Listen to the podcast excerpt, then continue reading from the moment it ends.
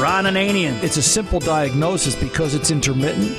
What we used to do is just pry the cover down, pull down the cover gently, and disconnect the RainSense module. I can't find no true love, oh baby, so hard. And I still think about you every time I'm riding in my car. The Car Doctor. This has Toyota WS fluid, which, you know, depending upon where you want to read and who you want to talk to, they'll tell you it's either lifetime till the trans blows up or at 50,000 miles. Welcome to the radio home of Ron Ananian, the Car Doctor. Since 1991, this is where car owners the world over turn to for their definitive opinion on automotive repair. If your mechanic's giving you a busy signal, pick up the phone and call in. The garage doors are open. But I am here to take your calls at 855 560 9900. And now, here's Ronnie. Hey, it's time to start your engines. Ron Ananian the Car Doctor here at 855 560 9900. Get in, get on, get off. Let's go have a phone call and talk about your automobile and see what's going on here. More information about this radio show, cardoctorshow.com, as well as podcasting there, and uh, some changes to podcasting coming. It's, uh, it's, it's, it's in the network. Um, so let's just say that it's going to happen the next couple of weeks, and we think you'll like the changes we're making. We're working on that as well as the website. I know we've promised it for a long time, but it's going to happen. We've uh, we've made the commitment to uh, various places. More to come as it as it evolves. So this radio show is about fixing your car. If you're new to it, we thank you for taking the time. If you're podcasting it, thanks for picking us up. Please click subscribe.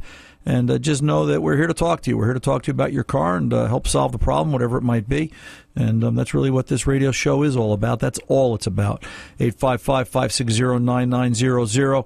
You know, it's uh, I'm not hard to talk to. I'm easy to get along with. Uh, not much to look at. But, um, you know, I'm just here to help you solve your car's problem, and that's all I really want to do. And, um, you, know, as I go through each and every week and share with you the benefits of uh, what I think is the benefit of the 43 plus years of fixing cars, how can I be fixing cars for 43 years? I'm only 22 years old. You know, you blink and it's like.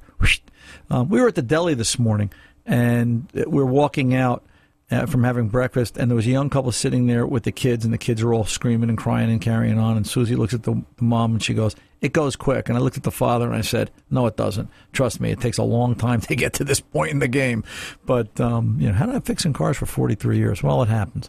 But in any event, I've probably forgotten more than I remember, and um, I'll try to remember it when you call and uh, help you solve your car's problem.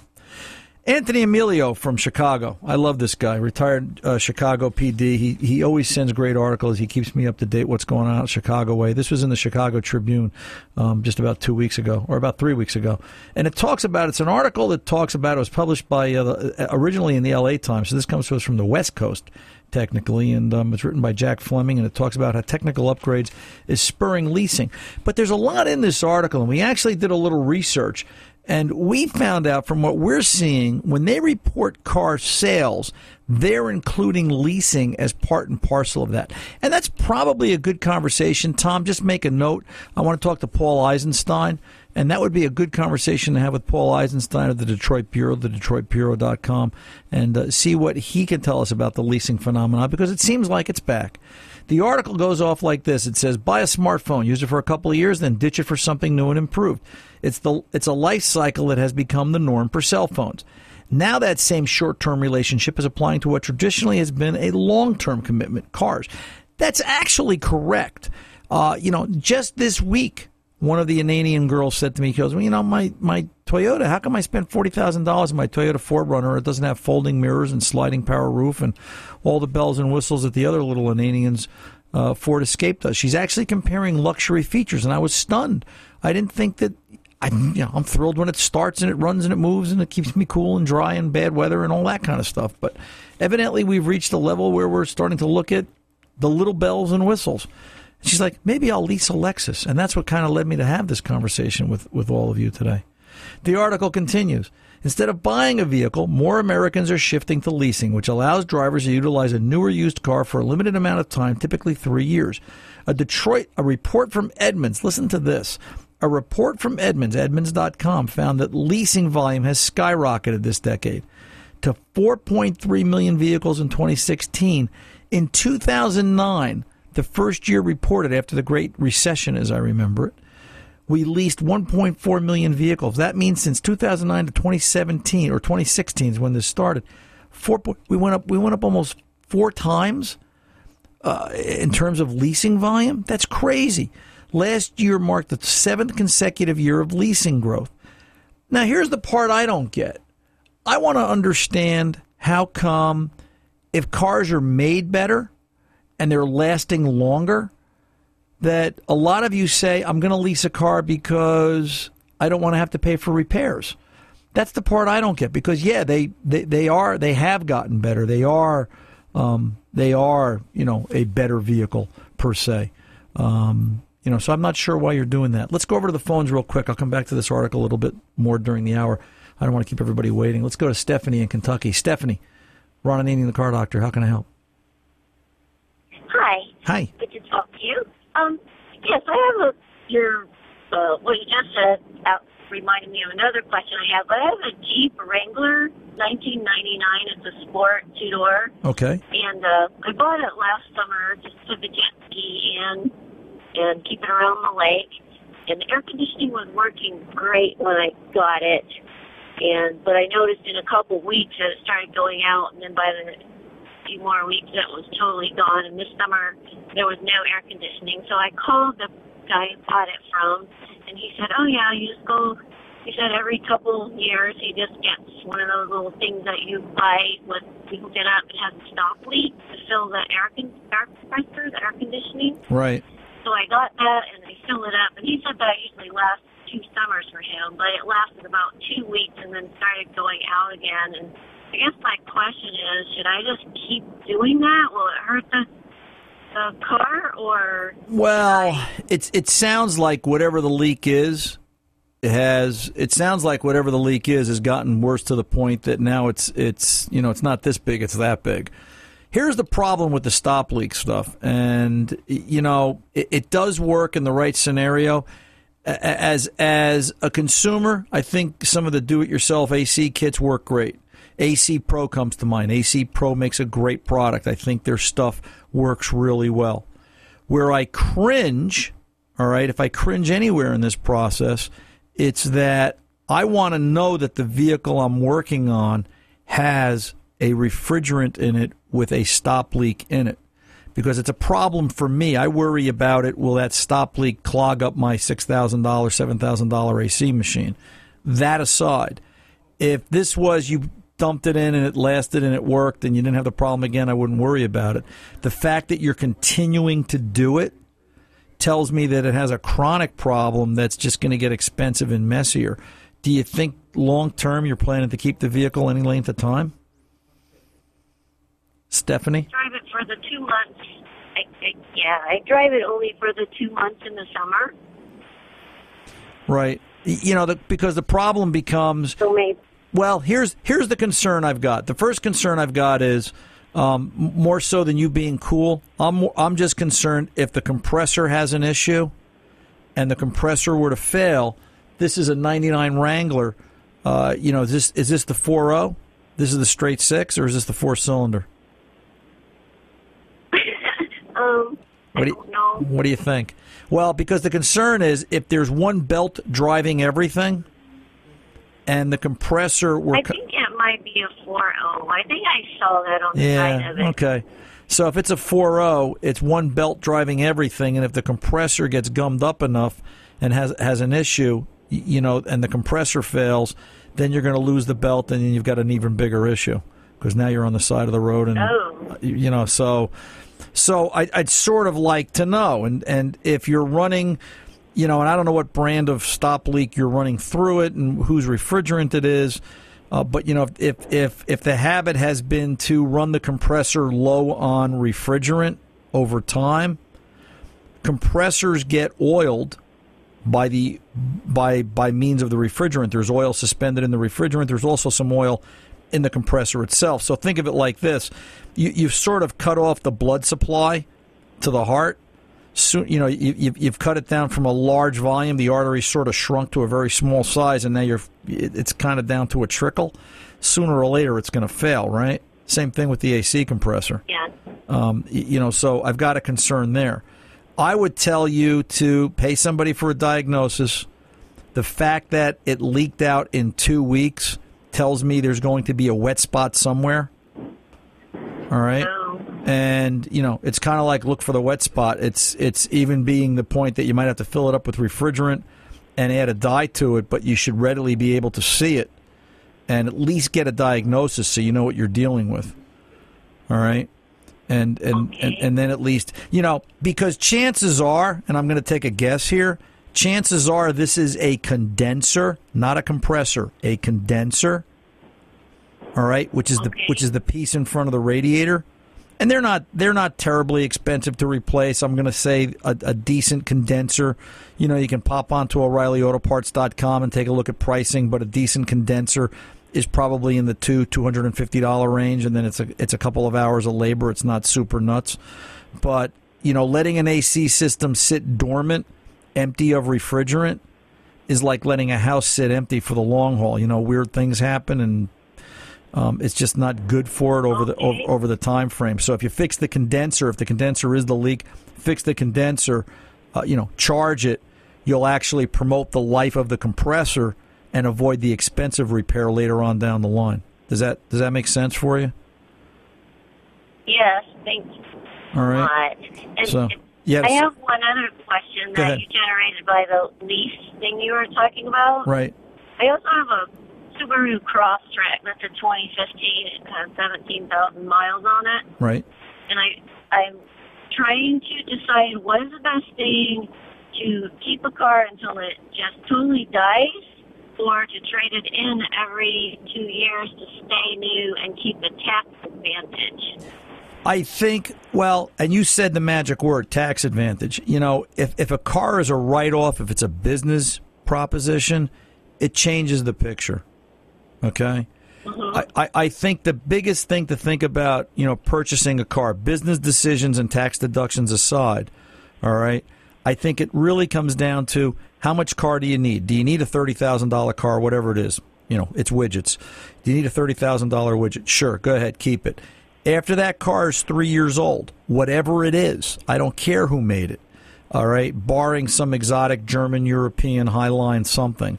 The average car, based on what I read in trends and reports, the average car over an eight to nine year life cycle will require $125 a month maintenance. All right. So if you think about it, you buy that car when it's brandy new.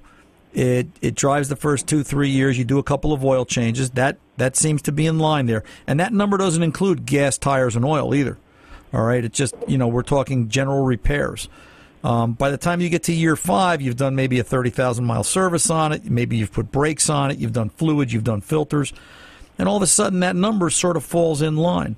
It's you've got to compare your cost to repair versus cost to replace versus cost to register a new insurance. You know, there's a whole bunch of economic factors that come into play. Now you add in that it's a business vehicle and it's a deduction. That's a different conversation. That's something to consider. Well, I'll tell you what. I'll tell you what, Stephanie. Stay right where you are. Let me pull over and take this pause because it's a good question. I don't want to rush you. Let me just stay right where you are. Let me pull over and do this. When we come back, we'll talk about it. I'm Ron Ananian, the car doctor. We'll be back right after this.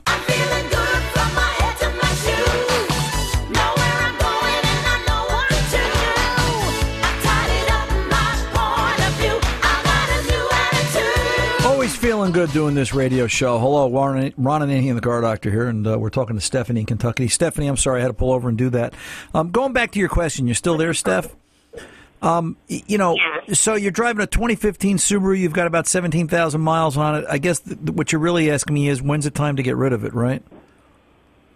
Well, my thought was um, because uh, my tax advantage I was talking about is sales tax. You only pay sales tax on the first, Okay, I don't know, the extra that you pay. right. So I, my kind of thinking was I'm probably going to be retiring in about seven or eight years to keep the car new every two years and not put that much more into it. And then once I retire and have less income, to drive it until it dies. Well, But I don't know. I could be thinking incorrectly. And and no, I think I think you're thinking right because you're com- you're thinking about lifestyle and you're thinking about gross expense. You know, there's a, there's a couple of ways to look at it. When you retire, what's going to be the income? The income level is obviously going to go down, but your expense level is going to go down. And when I start to think about what will I do when I retire, because someday I will, I promise. I keep telling myself this. You know, if I'm on a fixed expense, it really comes down to how much car can I find and what car will I find that I like, what I want to drive. I was talking to someone this morning. They were talking about leasing a Kia. I said, "Oh, okay, a Kia. You know, it's depending on what Trump does in North Korea, it might be a car company might be around a couple of years. I'm thinking to myself, either that or everybody with a Kia and a Hyundai is going to have a collector car in about two weeks. But you won't be able to get parts. But you know, it, it kind of comes back to the cost. And I said, well, what is it going to cost to lease a Kia? Three hundred dollars a month. And I'm like, are you kidding me? And this wasn't a full size Kia. This was like one of the smaller ones. And I'm like, three hundred dollars a month to lease a Kia, putting three thousand dollars down. That just doesn't sound like a great deal. Uh, y- y- you know, it just. So yeah, I mean, you know, maybe the answer is maybe it's not leasing because leasing limits mileage, and maybe it's not buying No, because. Right, and and well, and maybe it's not buying a new car because you're taking the hit on depreciation the moment it rolls off the lot. I, am starting to think that cars are made so well today, and I think the majority of them are. I just think what kills them is they're they're maintained incorrectly or poorly, that causes their demise early. Is I start to think more about certified pre-owned and that, that two year old car with 20,000 miles on it, look, there's nothing wrong with that. Unless that car was severely abused or, or really trashed, you know, these 20,000 mile two year old cars, these pre owned cars, to me, I, I think, you know, instead of paying $45,000 for a car, you're paying 30, you're, you're saving 15 grand. Uh, you know, the, and the technology is still there. And I think that's something we all have to stop and think about. Listen, at the end of the day, cars are a lifestyle. They really are. It's how much car can you afford and what do you want to drive and what makes you happy. Uh, You know, everybody wants to drive that big flashy. I just want to get around because I know sooner or later it's going to break. Uh, it's funny. I've said this a couple of times this week, Steph, that, you know, people ask me, somebody was talking to me the other day about, you know, why don't I go to the car show anymore? I haven't been to the car show that, and I'm, I'm 10 miles from the Jacob Javits Center here in New York to go to the New York Auto Show, one of the biggest auto shows in the world. I don't go anymore. And people say, why? And I say, because I go to it and I see the technology and I see the cars and I keep thinking, in five years it's going to be broken and I'm going to have to fix it. What's the difference? Uh, you know, it's just, it just, it's just, it's just another, you know. And then sometimes buying a new car is, I mean, I don't know. I'm probably bad for the car dealers out there that are sponsoring the show and the affiliates across the country, but I just think that sometimes buying a new car entitles you to the privilege of throwing it away one piece at a time. I think there's moments you need to buy a new car. I agree with that but I think you've got to got to have to have a specific purpose in mind. I think it's got to be, you know, you're looking for a lifestyle change, you're looking for some technology, you're looking for features that you don't have in your current car. Uh, yes, I would agree with you in that when to get rid of a car. Maybe you get rid of a car based on, uh, you know, how much more you're going to lose if you keep it another year, and what can you get into. And I like the way you're thinking, Steph. It's a question that's it's always changing. It's a constantly evolving, changing target, and I'm never quite sure of the answer because it's going to change six months from now again. Let me know where you end up, Steph. I'd like to hear your answer. Um, I really would. I'm Ron Ananian, the car doctor. I'll be back right after this.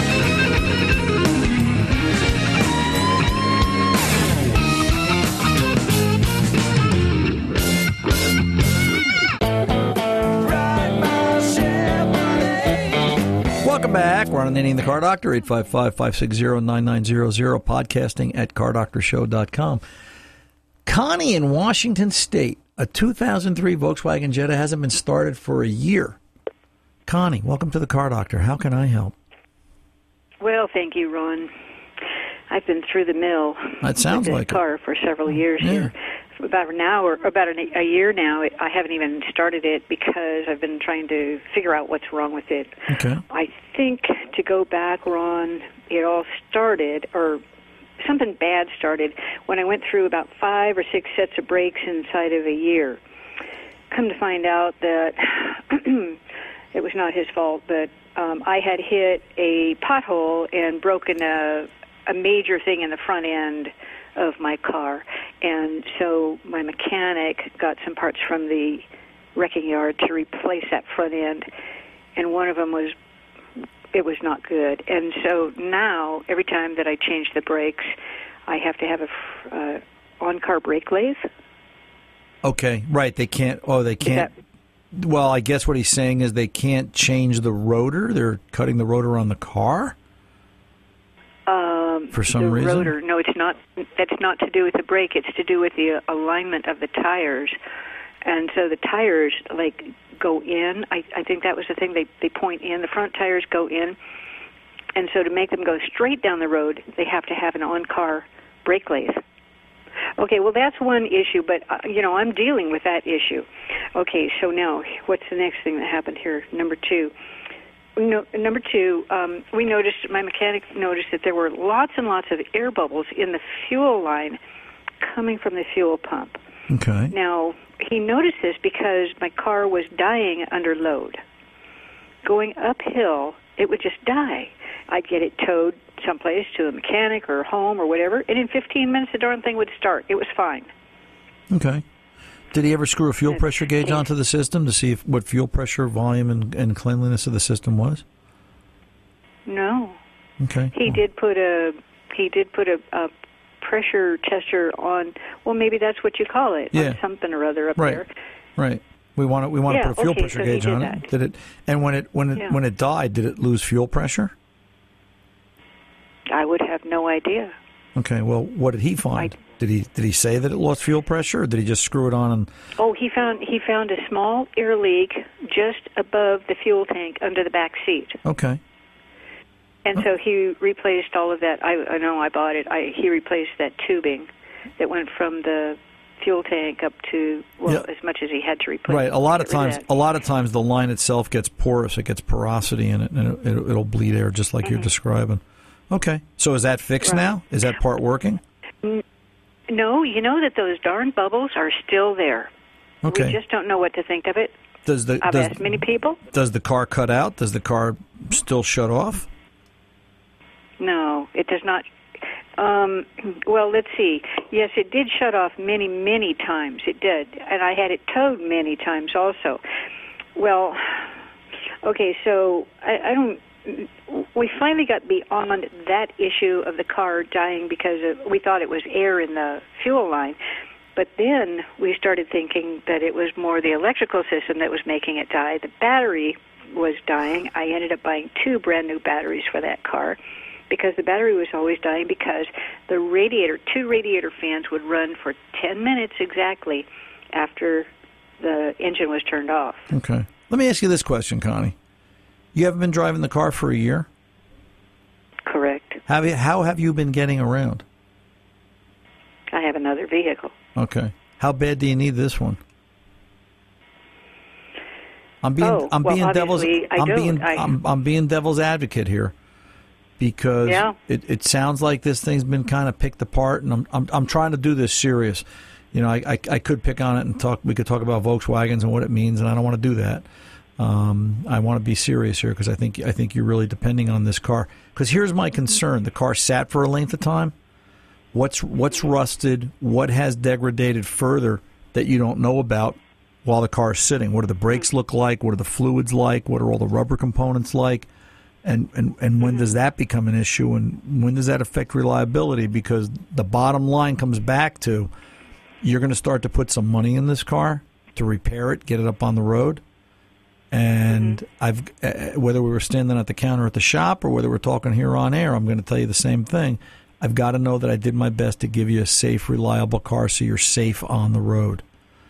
And and ultimately I've got to get you to think about, you know, how far are you willing to go financially and how far are you willing to go uh, for the emotional stress of it.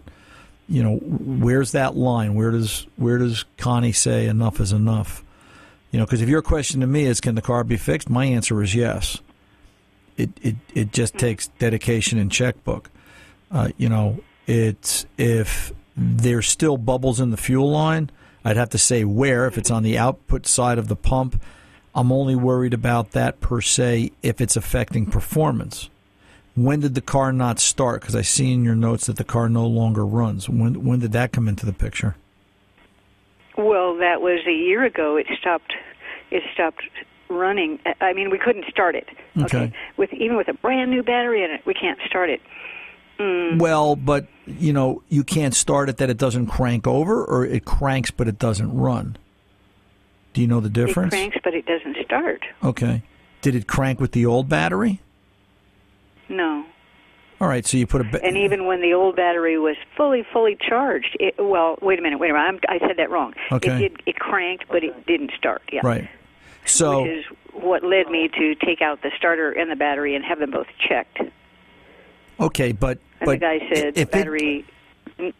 if it cranks, you know, if it cranks, then it's not the starter or the battery. It's neither one. All right. Do you mow? Do you mow the lawn, Connie? Do you do you mow the lawn? Do you do you do you um, use a snow thrower? Oh yeah. Okay. Oh yeah. You ever go out to, and you go out to start them? Right. You have to start them. You got to either. What do you got to? Yeah. Do you have electric start or do you have a pull start? Pull. Pull. Okay, pull start. Good girl. So, you know, you, you pull on that, you know, starter cord, that's the starter in the battery right there. If you can crank it, that's not it's not that your arm is broken and it's not that the rope's not working. It just doesn't catch if it doesn't start. So cars are like it doesn't matter. Internal combustion engines an internal combustion engine. That car doesn't start. If you're pulling on the rope, baby, and it's cranking and it doesn't start, it's not the rope, it's not the it's not the centrifugal clutch, it's not it's not any of that. It's either spark, fuel, or mechanical. All right? Mm-hmm. So that being said, if this Volkswagen doesn't start, what's it missing? If it's got fuel pressure, does it have injector pulse? If it's got injector pulse, does it have spark? If it doesn't have spark, that's why it doesn't run. If it's mechanical, maybe it broke a timing belt. When it cranks, does it crank fast? Does it sound funny in the way that it cranks? Different than the way it used No. to? No. No. Uh. uh then we've got to start to think in terms of did it either jump a tooth? Maybe it did. I'm not saying it did or didn't, but just something to think about. And after mechanical stuff, let's just go look at basics. Let's go look at fuel pressure. Let's go look at fuel pulse, and let's go look at spark. Because hell, if it's got those things, it's got to run. Unless the catalytic converter melted down and the exhaust is so restricted, it's like the banana in the tailpipe in Beverly Hills Cop. The car just cuts off. But you know, let's let's just make sure. Let's see what it is. Um, does that make sense? Oh, I have to tell you, Ron. I don't know a whole lot about cars. No, I know that, and I'm trying to go And- easy for you, sweetheart. I'm not trying to overwhelm you. Yeah. Um, No, it's just that a lot of that I just I really don't comprehend. Okay. I really do not. well, do this. Look, all right? man, I ain't falling for no banana in my tailpipe. Thank you, Tony. I appreciate that. Tony's having some fun with Right. this. Tony's having some fun with this, Connie. So do this. Does do you still have your mechanic? You like your mechanic? You trust your mechanic? Oh, I've been through so many mechanics, and they don't last very long. How come? I have some that I like. Yeah. Okay. Well, why don't you find one that you like and tell them to go to the website, cardoctorshow.com. This will be hour two. This will be at 3.30. This would be halfway through. And he could listen to our whole conversation, you know, if he just wants my insight. And I would tell him just treat it like basics. If it doesn't start, spark, fuel, or mechanical, where's the loss? and and then at least you'll have a diagnosis because you really need forget all the things that the car did, could do, had happen, brakes, you know, alignment and everything else because I can tell in talking to you you're you're you know what, you're a very nice person, you're just a little confused car-wise and I'm just trying to get you on the track that you need somebody to mm-hmm. spend, you know, 1 or 2 hours. I don't think this is going to be a long diagnosis and come back to you with some information. What is this car missing? Why won't the lawnmower start? Is the spark plug fouled? Mm-hmm. Does it have spark? Does it have gas in the tank? Where, where's the basic thing that it's missing? And then if it gets into, oh, hey, Connie, it's something much more than something obvious, it's very involved, then Connie's got to decide this 15 year old Volkswagen, do you want to revive it? And, you know, at that point, you know, you can make a decision financially what's it worth because the fact that it's been sitting for a length of time isn't good for it. The fact that it's got so many other issues going on for it doesn't justify it. I mean, here's a car that's probably worth it's not running, it's worth $500. You know, it's it's and, Ah. and, and and and if it was running, I'm just telling you what I would pay for it. If if it was running, I I might give you 1500 bucks for it. Maybe. It's not worth much more than that. It's it's 15 years old. It's got miles on it. It's kind of beat up.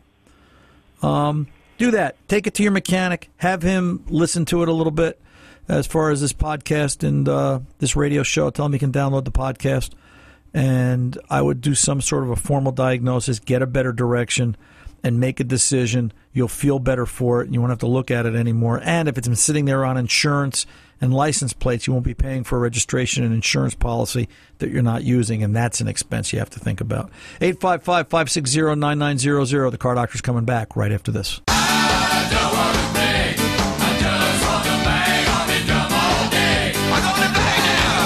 Welcome back. Ron Ananian, the car doctor. No, I am here to work. That's what I love to do all day and uh, work on cars that this radio show is about. That's what my job is about. Let's go over and talk to Art in Maine, 1993 Chevy 1500 and some uh, hard start issues. Art, welcome to the car doctor, sir. How can I help? Hi, Ron. Art from Mattawamkeag. How you doing? Good, sir. What's going on? Okay, I have the truck from the Twilight Zone. All right. I love that. I, I love that. Well, you know, I can't watch that TV show. It kind of scares the bejesus out of me, but that's, you know. Uh, This might scare you too after I tell you this. let's see. Go ahead. Okay, yeah.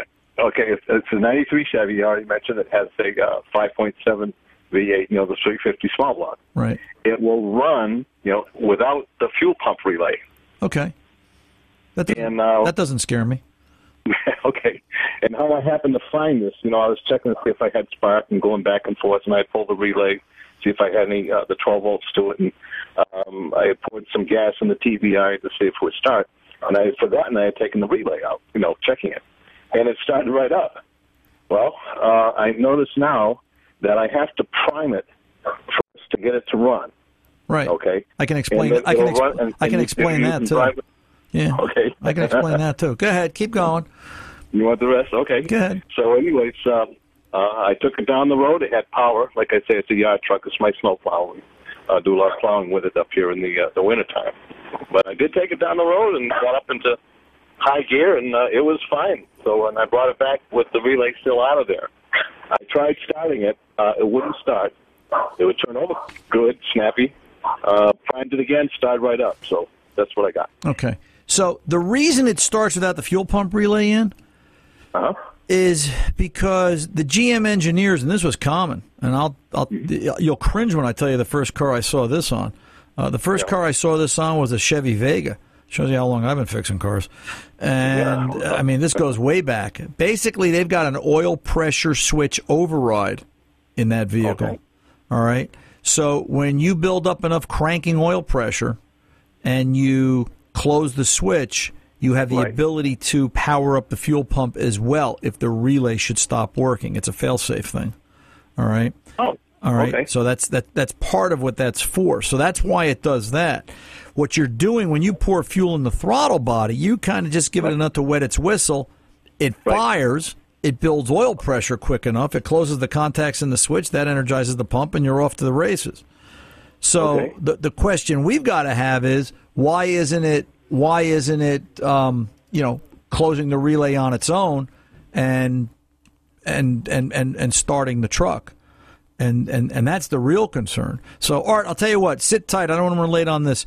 Let me pull over. Let me do this legally. For lack of a better way to put it, and when I come back, we'll have a couple of three minutes, and I can give you some details. Make sure you got a pencil and paper when I come back. I'm going to give you some specs. 855-560-9900. Ron Ananian, the car doctor, coming back right after this. Welcome back, Ron Ananian, the car doctor. We're talking with Art up in Maine. Art, you're still there, sir? Still there, sir? Okay, so listen, um, you know, we want to know why isn't the fuel pump turning on? You turn that key on, don't crank it. That fuel pump relay should energize for two seconds and run the pump. So, you know, that's just normal procedure. A lot of cars do that.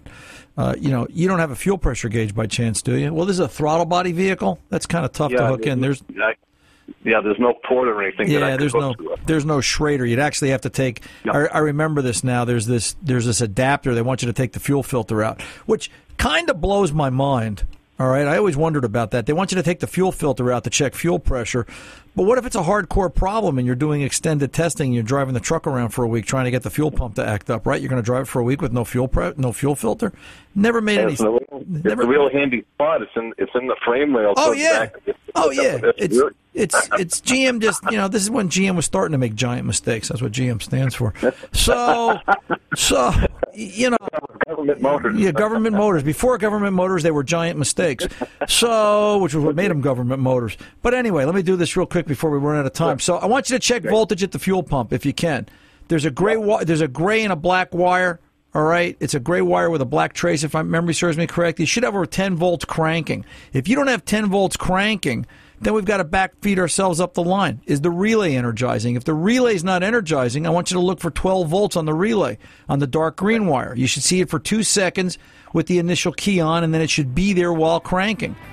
And then I want you to go to the battery positive uh, for battery positive on the orange wire at the fuel pump relay. And the fuel pump relay should click when you're cranking and stay on while you're cranking, or it should at least, you know, click if you're just turning the key on and buzzing that pump for, for, for two seconds. If you don't get that, you got to get to the source. Or why isn't that fuel pump relay working? And then we can talk about what the next steps are. But I just want to make sure and establish a baseline. All right, call me back next week. Let me know what the results are. Till then, I'm Ron in the Car Doctor. The mechanics aren't expensive; they're priceless.